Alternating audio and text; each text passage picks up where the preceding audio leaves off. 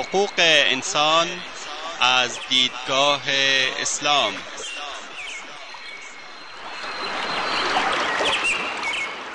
يا أيها الناس إنا خلقناكم من ذكر وأنثى وجعلناكم وجعلناكم شعوبا وقبائل لتعارفوا إن أكرمكم عند الله أتقاكم إن الله عليم خبير.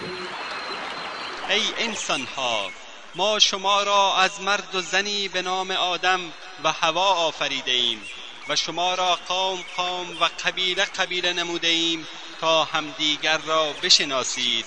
بیگمان گرامی ترین شما در نزد الله متقی ترین شماست. الله مسلما آگاه و با خبر است. تهیه و تقدیم اسحاق دبیری.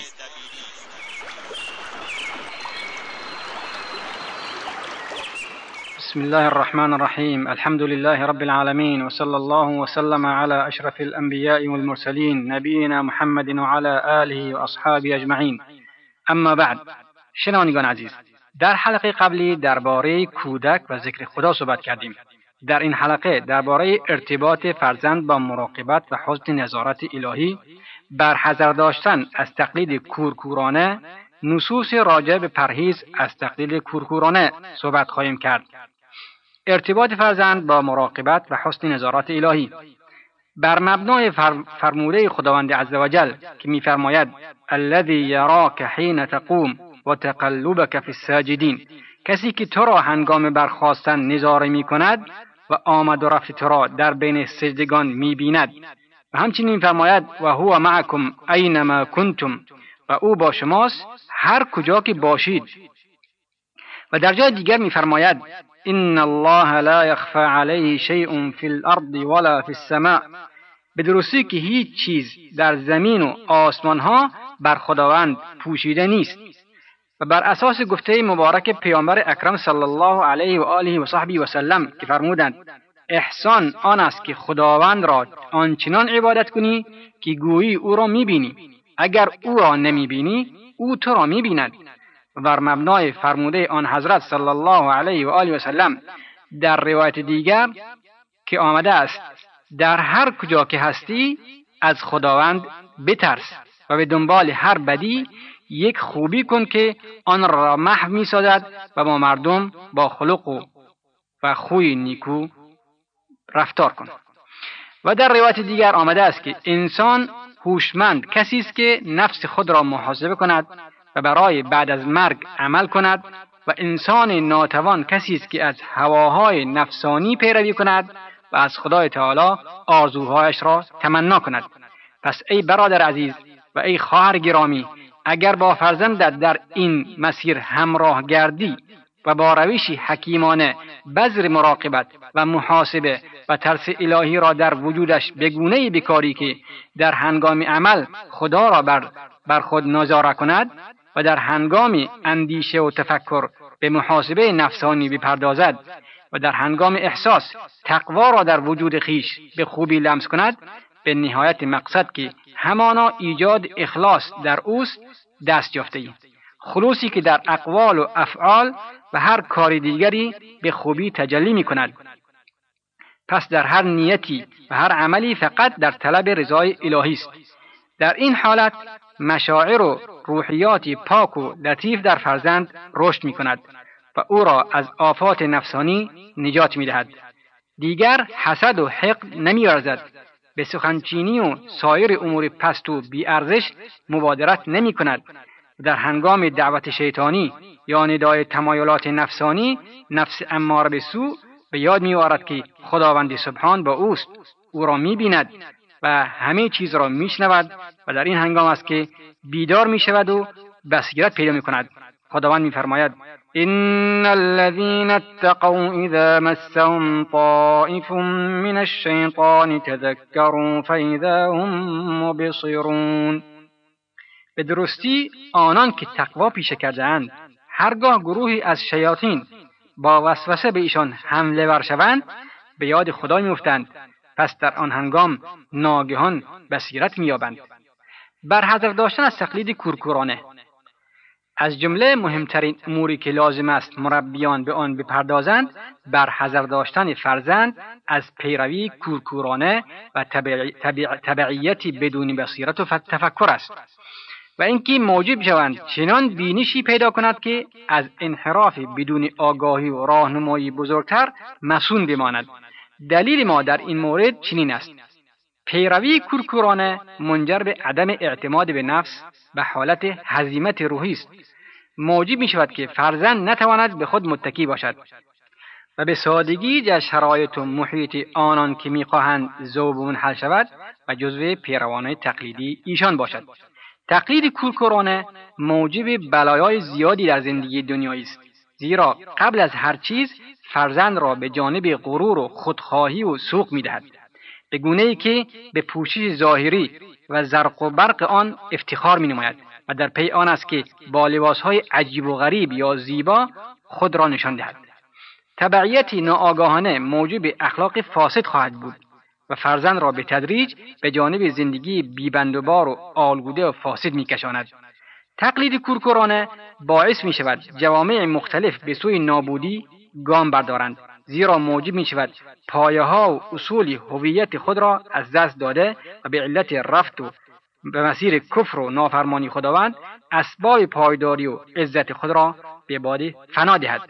تقلید این ناگاهانه موجب می شود جوانان ما به عادات و رسوم بیگانه وابسته شده و به علت احتمام به آنها از انجام مسئولیات دینی و اجتماعی خود عقب بمانند و نتوانند آنطور که باید در جهت بنیانگذاری روابط اقتصادی و اجتماعی مطلوب به پیش حرکت کنند. پیروی کورکورانه از جمله مهلکترین عوامل در تضعیف قدرت ذهنی و مخرب شخصیت و بیبندوباری اخلاقی است. موجب زوال غیرت و حمیت انتشار انواع بیماری ها و برباد رفتن حیثیت و عفت افراد است. در محیطی که شهوات و غرایز حیوانگونه آزاد و بیقید و بند است. نصوص راجع به پرهیز از تقلید کورکورانه. در روایت ترمیزی از عبدالله بن عمر رضی الله عنهما آمده است که رسول اکرم صلی الله علیه و آله و سلم فرمود کسی که خود را به غیر مسلمانان شبیه سازد و تقلید کند از ما نیست. پس از یهود و نصارا تقلید نکنید. یعنی خود را به آنان شبیه نسازید. امام احمد و ابو داود از ابن عمر رضی الله عنهما روایت می‌کنند که رسول اکرم صلی الله علیه و آله و صحبی و سلم فرمودند هر کس خود را به قومی شبیه سازد و تقلید کند از آنان محسوب می شود و در روایت بخاری از ابو داود و ترمیزی از ابن عباس رضی الله عنهما آمده است که رسول اکرم صلی الله علیه و آله و سلم فرمود خداوند مردانی که خود را شبیه به زنان می کنند و زنانی که خود را مانند مردان می سازند لعنت کرده است. و در روایت ترمیزی از حضرت رسول اکرم صلی الله علیه و آله و سلم نیز آمده است که فرصت فرصت طلب و بی جهت نباشید. بگویید اگر مردم خوب بودند من نیز خوب خواهم بود و اگر بدی کنند بدی خواهم کرد. شخصیت خود را طوری شکل دهید که در صورت نیکی مردم شما نیز نیکو باشید و اگر بدی کردن شما از ایشان دوری گزینید. این هشدارها که در احادیث نبوی به چشم می‌خورد در ارتباطی با تقلید اخلاقی و فرهنگی و سطحی از بیگانگان است.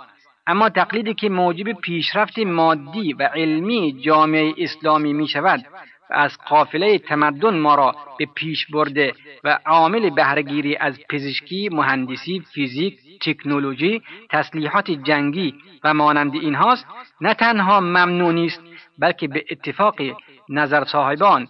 صاحبان نظر جایز است زیرا مشمول این دستور الهی است که میفرماید و اعدوا لهم ما استطعتم من قوه برای مبارزه به آنان هر آنچه می‌توانید از نیروی مادی و معنوی فراهم سازید. همچنین مشمول گفته این حدیثی که رسول اکرم صلی الله علیه و سلم روایت کرده است میفرماید دانش گم شده دانشمند است. پس هنگامی که آن را یافت به دریافت آن شایسته تر است. از جمله مظاهر تقلید زنان ما, زنان ما از بیگانگان موارد زیر است. تعدادی قابل توجهی از زنان با حالت نیمه عریان و آرایش و زینت آرایی در جامعه ظاهر می شوند در حالی که رسول اکرم صلی الله علیه و آله وسلم خبر داده است که اینان نه به بهشت داخل می شوند و نه حتی بوی از نسیم عطر آن را می‌برند. مسلم در صحیح خود از ابو هریره رضی الله عنه روایت می کند که پیامبر اکرم صلی الله علیه و آله وسلم فرمود دو گروه از اهل آتش هستند که به آن به آنان نظر نخواهم کرد. گروهی که تازیانه های مانند دم گاو در دستشان است که مردم را با آنان می‌زنند و گروه دیگر زنانی هستند که عریانند. هرچند پوشش دارند. با تکبر و ناز راه می روند نظر و قلب مردان را به سوی خود جلب می کنند موی سر را مانند کوهان شطور بلند می کنند اینان نه به بهشت راه می یابند و نه حتی نسیم آن به مشامشان می رسد هرچند راه بهشت از فاصله 500 سال قابل احساس است. پوشیدن لباس های سیاه در هنگام روی دادن مصیبت مرگ که تقلید از نصاراست. جمع شدن در مجالس جشن و عروسی و گوش دادن به آواز و آواز خوانندان و رقص و غیره. قسم خوردن به غیر خدا در حالت آرامش و خشم. ظاهر شدن بدون حجاب در مقابل غیر محارم مانند برادر شوهر یا پسرمو و دیگران که نامحرم هستند. و از جمله بارزترین مظاهر تقلید کورکورانه جوانان ما بزکهای زنانه برای پسرهاست. تعدادی از آنها می‌گویند پیامبر اکرم صلی الله علیه و سلم موهایش را به حدی بلند کرد که از گوشها رد می‌شد. پس چرا علما بلند کردن مو را من می‌کنند؟ در جواب می‌گوییم به فرض اینکه بپذیریم نبی اکرم صلی الله علیه و سلم مویش را دراز می‌کرده. ایشان بدون پوشش سر با موهای آویخته در میان مردم ظاهر نمی‌شدند بلکه با امامه که تاج نبوت و شعار اسلام است بیرون می آمدند و رحمت کند خداوند شاعر را که گفت ای پیامبر خدا برگرد خیش یارانی جمع کرده با امامهایی که در درخشانتر از تاج شاهان است. دراز کردن مو امروزه مظهر بیبندوباری و نشانه شکست معیارهای اخلاقی است. آیا هیچ عاقلی میپذیرد که بگوید اسلام راضی است که جوانانش به گروهی بیبندوبار و فاسد بگروند؟ و تعدادشان را زیاد کنند. همچنان که در روایت ابو یعلا آمده است که پیامبر اکرم صلی الله علیه و آله وسلم فرمود کسی که بر سیاهی لشکر لشکر قومی بیافزاید از آنان است. آیا بلند کردن مو و رها کردن آن بر شانه ها مانند شدن به زنان نیست؟ در حالی که خداوند سبحان مردانی را که خود را شبیه زنان می‌سازند لعنت کرده است. هیپی ها یا درازموها را خونفسا می‌گویند. آیا راضی است که مسلمان مسلمان او را به این نام بد بخواند؟ در حالی که نام حشره بدبوست و خود را به آن شبیه سازد در حالی که خداوند فرموده است که ما به درستی آدمی را تکریم نموده پس ای برادر مربی بکوش تا تمامی این مظاهر متعفن و عادات پس را در دید کودک و فرزند خود زشت جلوه دهی. زیرا این پدیده ها در تخریب شخصیت و بیثباتی درونی و از بین بردن شرف و غیرت او سهم بسیزایی دارند. در واقع باید او این مطلب را درک کند که پدیده تقلید کورکورانه از منحدترین عواملی از بین بردن مجد و عظمت امت هاست عاملی که موجب در هم شکستن معیارهای اخلاقی و از بین بردن فضایل معنوی می شود چه بسا بتواند این جگرگوشه خود را به طریق هدایت راه رشد و تربیت و تعقل صحیح که همانا سرات مستقیم است رهنمون گردید. به گونه ای که دیگر زواهر آنها را نفریبد و شهوات بر ایشان تسلط نیابد. شنوندگان عزیز وقت برنامه ما تا همینجا به پایان می‌رسد. تا هفته آینده شما را به خداوند بزرگ میسپاریم. والله أعلم وصلى الله على نبينا محمد وعلى آله وصحبه وسلم والسلام عليكم ورحمة الله وبركاته.